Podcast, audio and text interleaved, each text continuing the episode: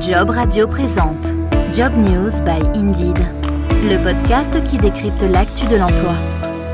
Automatisation des tâches, transformation des industries, besoin de compétences nouvelles, diminution de la demande sur certains emplois, création de nouveaux métiers. Une récente étude réalisée par Goldman Sachs estime à trois cents millions le nombre d'emplois à temps plein impactés par l'I A.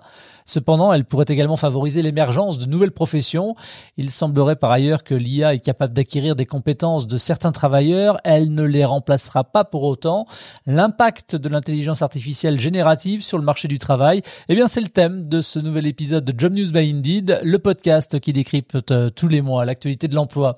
Bonjour Alexandre Judes. Bonjour. Je rappelle que tu es économiste pour la France au sein du Hiring Lab, l'Institut de recherche d'Indeed. La première question, quelle est la proportion finalement d'offres d'emploi publiées sur Indeed mentionnant l'intelligence artificielle ? Alors si on regarde l'intelligence au sens large, on est sur des niveaux qui restent assez faibles puisque en France, on est à peu près sur un pour cent des offres, donc du total des offres sur le site Indeed, qui concernent des compétences qui sont reliées à l'intelligence artificielle, et c'est une proportion qui finalement est assez stable hein, sur les dernières années, qui a même tendance un peu à diminuer parce que forcément il y a d'autres offres qui vont venir être agrégées sur le site, et ces offres en, en règle générale ne concernent pas l'intelligence artificielle. Donc on est sur des niveaux, en tout cas en France, qui sont autour de, de un pour cent, parfois beaucoup plus élevé dans certains autres pays, y compris certains autres pays européens, par exemple l'Espagne est aux alentours de quatre pour cent, les offres qui mentionnent des compétences autour de l'intelligence artificielle. Donc voilà, après ce qui est intéressant de regarder, c'est les différents types d'intelligence artificielle, en particulier l'intelligence artificielle générative, donc typiquement euh, la technologie qui va propulser euh, ChatGPT. Et là, ce qu'on constate, c'est qu'effectivement, on a une augmentation des offres liées à l'intelligence artificielle générative sur les tout derniers mois, et la France fait pas exception, mais on part encore une fois de bases qui sont des bases très faibles. On était aux alentours de zéro virgule zéro zéro un pour cent, là on multiplie par dix le volume d'annonces, mais on reste sur des niveaux qui sont très faibles, à zéro virgule zéro un pour cent du total des offres. Alors si c'est un niveau qui reste pour l'instant très faible, il n'en est pas moins vrai qu'Indeed s'intéresse de près à l'intelligence artificielle et les répercussions qu'elle peut avoir, notamment sur le marché de l'emploi. Quel est l'objectif justement de l'I A at Work d'Indeed ? Alors le principal objectif, c'était véritablement de faire parler de nos données sur ce sujet de l'intelligence artificielle qui va devenir de plus en plus important sur sur le marché du travail. On sait que les employeurs, quand ils publient une annonce, vont publier évidemment des compétences qui sont reliées à la fiche de poste, et il y a certaines compétences qui sont très en lien avec l'intelligence artificielle, et l'idée c'était donc de fournir un certain nombre de données, de perspectives sur l'impact de l'I A sur le marché du travail et sur le volume d'annonces pour aider à la fois les employeurs et les demandeurs d'emploi à mieux comprendre la diffusion de l'I A sur le marché du travail, la façon dont les employeurs la mentionnaient dans les annonces, et aussi pour que employeurs et chercheurs d'emploi puissent se préparer au bouleversement que l'intelligence artificielle va provoquer sur le marché du travail. Alors, du fait de la présence de l'intelligence artificielle générative, est-ce que tous les emplois sont à minima exposés à une évolution ? Alors, si on regarde uniquement l'intelligence artificielle générative, donc essentiellement l'intelligence artificielle qui, comme ChatGPT, va générer du texte ou générer des images, ce qu'on a découvert, c'est que la plupart des emplois étaient en réalité affectés à l'I A générative. Ensuite, il y a des niveaux d'exposition qui vont varier. C'est un peu la règle des quatre-vingts vingt. On a quatre-vingts pour cent des métiers qui vont être faiblement ou modérément exposés à l'I A générative.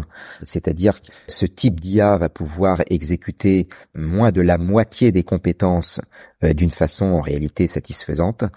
Alors que de l'autre côté, on a vingt pour cent des métiers qui, eux, vont être fortement ou substantiellement impactés par ce type d'intelligence artificielle. Donc, voilà, c'est quatre-vingts vingt, quatre-vingts pour cent des postes, finalement, qui seront relativement peu impactés par l'intelligence artificielle style ChatGPT. Et pour ce qui est des vingt pour cent d'autres, bah, potentiellement, ça va véritablement changer, changer ces métiers-là. Alors, sur plus de cinquante-cinq millions d'offres d'emploi mentionnant au moins une compétence professionnelle publiée sur Indeed au cours de l'année écoulée, plus de deux mille six cents compétences individuelles ont été identifiées, regroupées en quarante-huit familles de compétences. Indeed a ensuite demandé tout simplement à ChatGPT d'évaluer sa propre capacité à exécuter chaque famille de compétences. C'était quoi l'objectif et il en est ressorti quoi concrètement, Alexandre ? Alors l'objectif, c'était encore une fois de regarder donc quelles étaient les compétences qui étaient maîtrisées par cette I A générative et donc quels sont les emplois qui regroupent ces compétences et qui peuvent être affectés ou menacés par l'I A générative. Donc concrètement, ce qu'on a trouvé, c'est qu'encore une fois, l'I A générative, elle a le potentiel d'influencer la plupart des emplois, mais que sur quatre-vingts pour cent de ces métiers-là, voire l'essentiel de ces métiers-là, il est peu probable qu'on ait un remplacement pure et simple des métiers. Elle va plutôt augmenter ou transformer des, des tâches spécifiques. Et si on regarde donc sur les ces quarante-huit familles de compétences, l'I A générative, elle s'est déclarée elle-même excellente dans seulement quatre et bonne dans seize autres. Donc ça veut dire que vous avez sur les quarante-huit familles, vous en avez seulement vingt où l'intelligence artificielle se juge réellement compétente. Donc il y en a vingt-huit. Clairement, l'intelligence artificielle générative va pas finalement apporter de véritable valeur ajoutée par rapport à un humain. D'accord. On, on reparlera tout à l'heure évidemment des, des métiers en particulier, mais si on peut citer justement une ou deux compétences comme ça sur lesquelles elle, ChatGPT se sent en capacité totale d'exécuter la compétence en question. Alors elle, elle se juge elle-même bonne ou excellente dans quatre groupes de compétences, donc la communication, la linguistique, les mathématiques et la finance. Quels sont finalement, Alexandre, les, les métiers les plus exposés au changement avec l'I A? Alors sans conteste, les cols blancs dans un premier temps, si on parle d'I A générative, donc l'I A qui va générer du texte. Et si on essaye de regarder les catégories de métiers, on a tout ce qui est par exemple l'assistance administrative, où là l'I A va pouvoir remplacer près de quatre-vingt-dix pour cent des tâches. Donc c'est de loin euh, la catégorie qui va être la plus affectée par ce type d'intelligence artificielle, puisqu'on va avoir des choses qui vont pouvoir être automatisées assez facilement, typiquement répondre à un email par exemple de prise de rendez-vous. Ça c'est des choses que l'I A générative peut très très bien faire.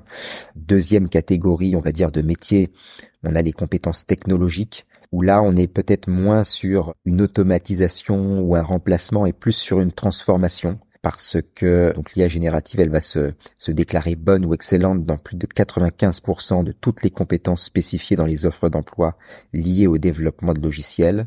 Mais quand on regarde l'ensemble de ces métiers-là, il y a tout un tas de tâches de conception, par exemple, où l'humain va rester incontournable. Donc pour ce qui est de la génération du code, l'I A va pouvoir aider. Il y a déjà des outils qui existent, qui peuvent générer du code, mais la question de la conception de l'ensemble de l'outil reste une tâche qui est difficilement automatisable par ce type d'I A. À l'inverse, quels vont être les, les types d'emplois potentiellement les moins exposés aux changements liés à l'I A? Alors si, si on reste sur l'I A générative, on a évidemment les métiers pour lesquels on a de, de l'intuition, du raisonnement, et aussi du travail manuel ou du travail en présentiel qui vont être relativement hors de portée de ce type d'intelligence artificielle. Si on pense par exemple au secteur des soins personnels, de la santé à domicile, du nettoyage, de l'hygiène, de la beauté, du bien-être, de la médecine, toutes ces professions restent relativement à l'abri de ce type d'intelligence artificielle. Ensuite, il y a d'autres types d'intelligence artificielle comme par exemple tout ce qui est automatisation,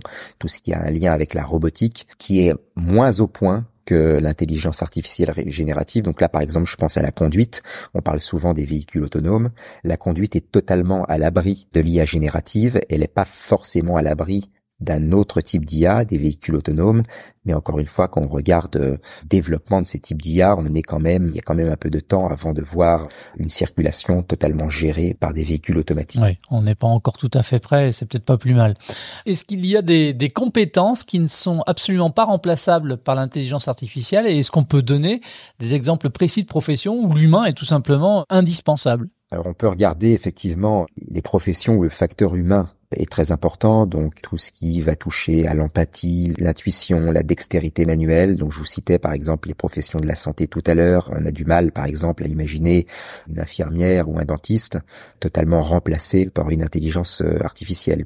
On n'a pas uniquement sur particulier, par exemple si on pense au métier, au métier d'infirmière, qui est un métier très pénurique en ce moment où on a énormément d'offres sur Indeed, on n'a pas uniquement une partie technique à ce métier-là. Il y a une très forte dimension humaine, il faut de l'empathie, il faut expliquer les choses aux patients. Et donc ça, pour le coup, c'est c'est très très difficilement automatisable. Donc c'est vrai pour les aides-soignants, c'est vrai pour les cuisiniers, c'est vrai pour les jardiniers, pour les serveurs. Donc là, on est plus peut-être sur travail manuel extrêmement précis qui va dépendre de l'environnement. Par exemple, si on pense aux jardiniers, on n'arrive pas à automatiser les, les jardiniers par par des I A, pas uniquement parce que on n'a pas de robots qui seraient capables d'effectuer des tâches, mais parce qu'il faut non seulement avoir un jugement. Quand vous êtes, je sais pas, dans un jardin, il n'y a pas un jardin qui ressemble à un autre jardin. Donc ça, c'est très, très difficilement automatisable. Donc, il y a tout un tas de métiers comme ça qui sont des métiers manuels où il y a, il faut avoir le jugement, il faut avoir le coup d'œil, il faut avoir une coordination euh, en termes de, de, de mouvements qui sont encore très difficilement automatisables. Donc, tous ces métiers-là sont relativement à l'abri.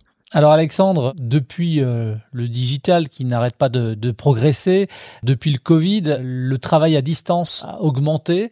Comment justement cette augmentation du travail à distance a-t-elle influencé ou influence-t-elle l'exposition potentielle à l'intelligence artificielle? Alors ce qu'on constate, c'est qu'il y a une corrélation positive effectivement entre la propension au télétravail et l'automatisation. C'est-à-dire que plus un emploi va pouvoir être réalisé à distance, plus il y a de chances qu'il puisse être automatisé et plus il y a de chances qu'il soit impacté par l'I A générationnelle.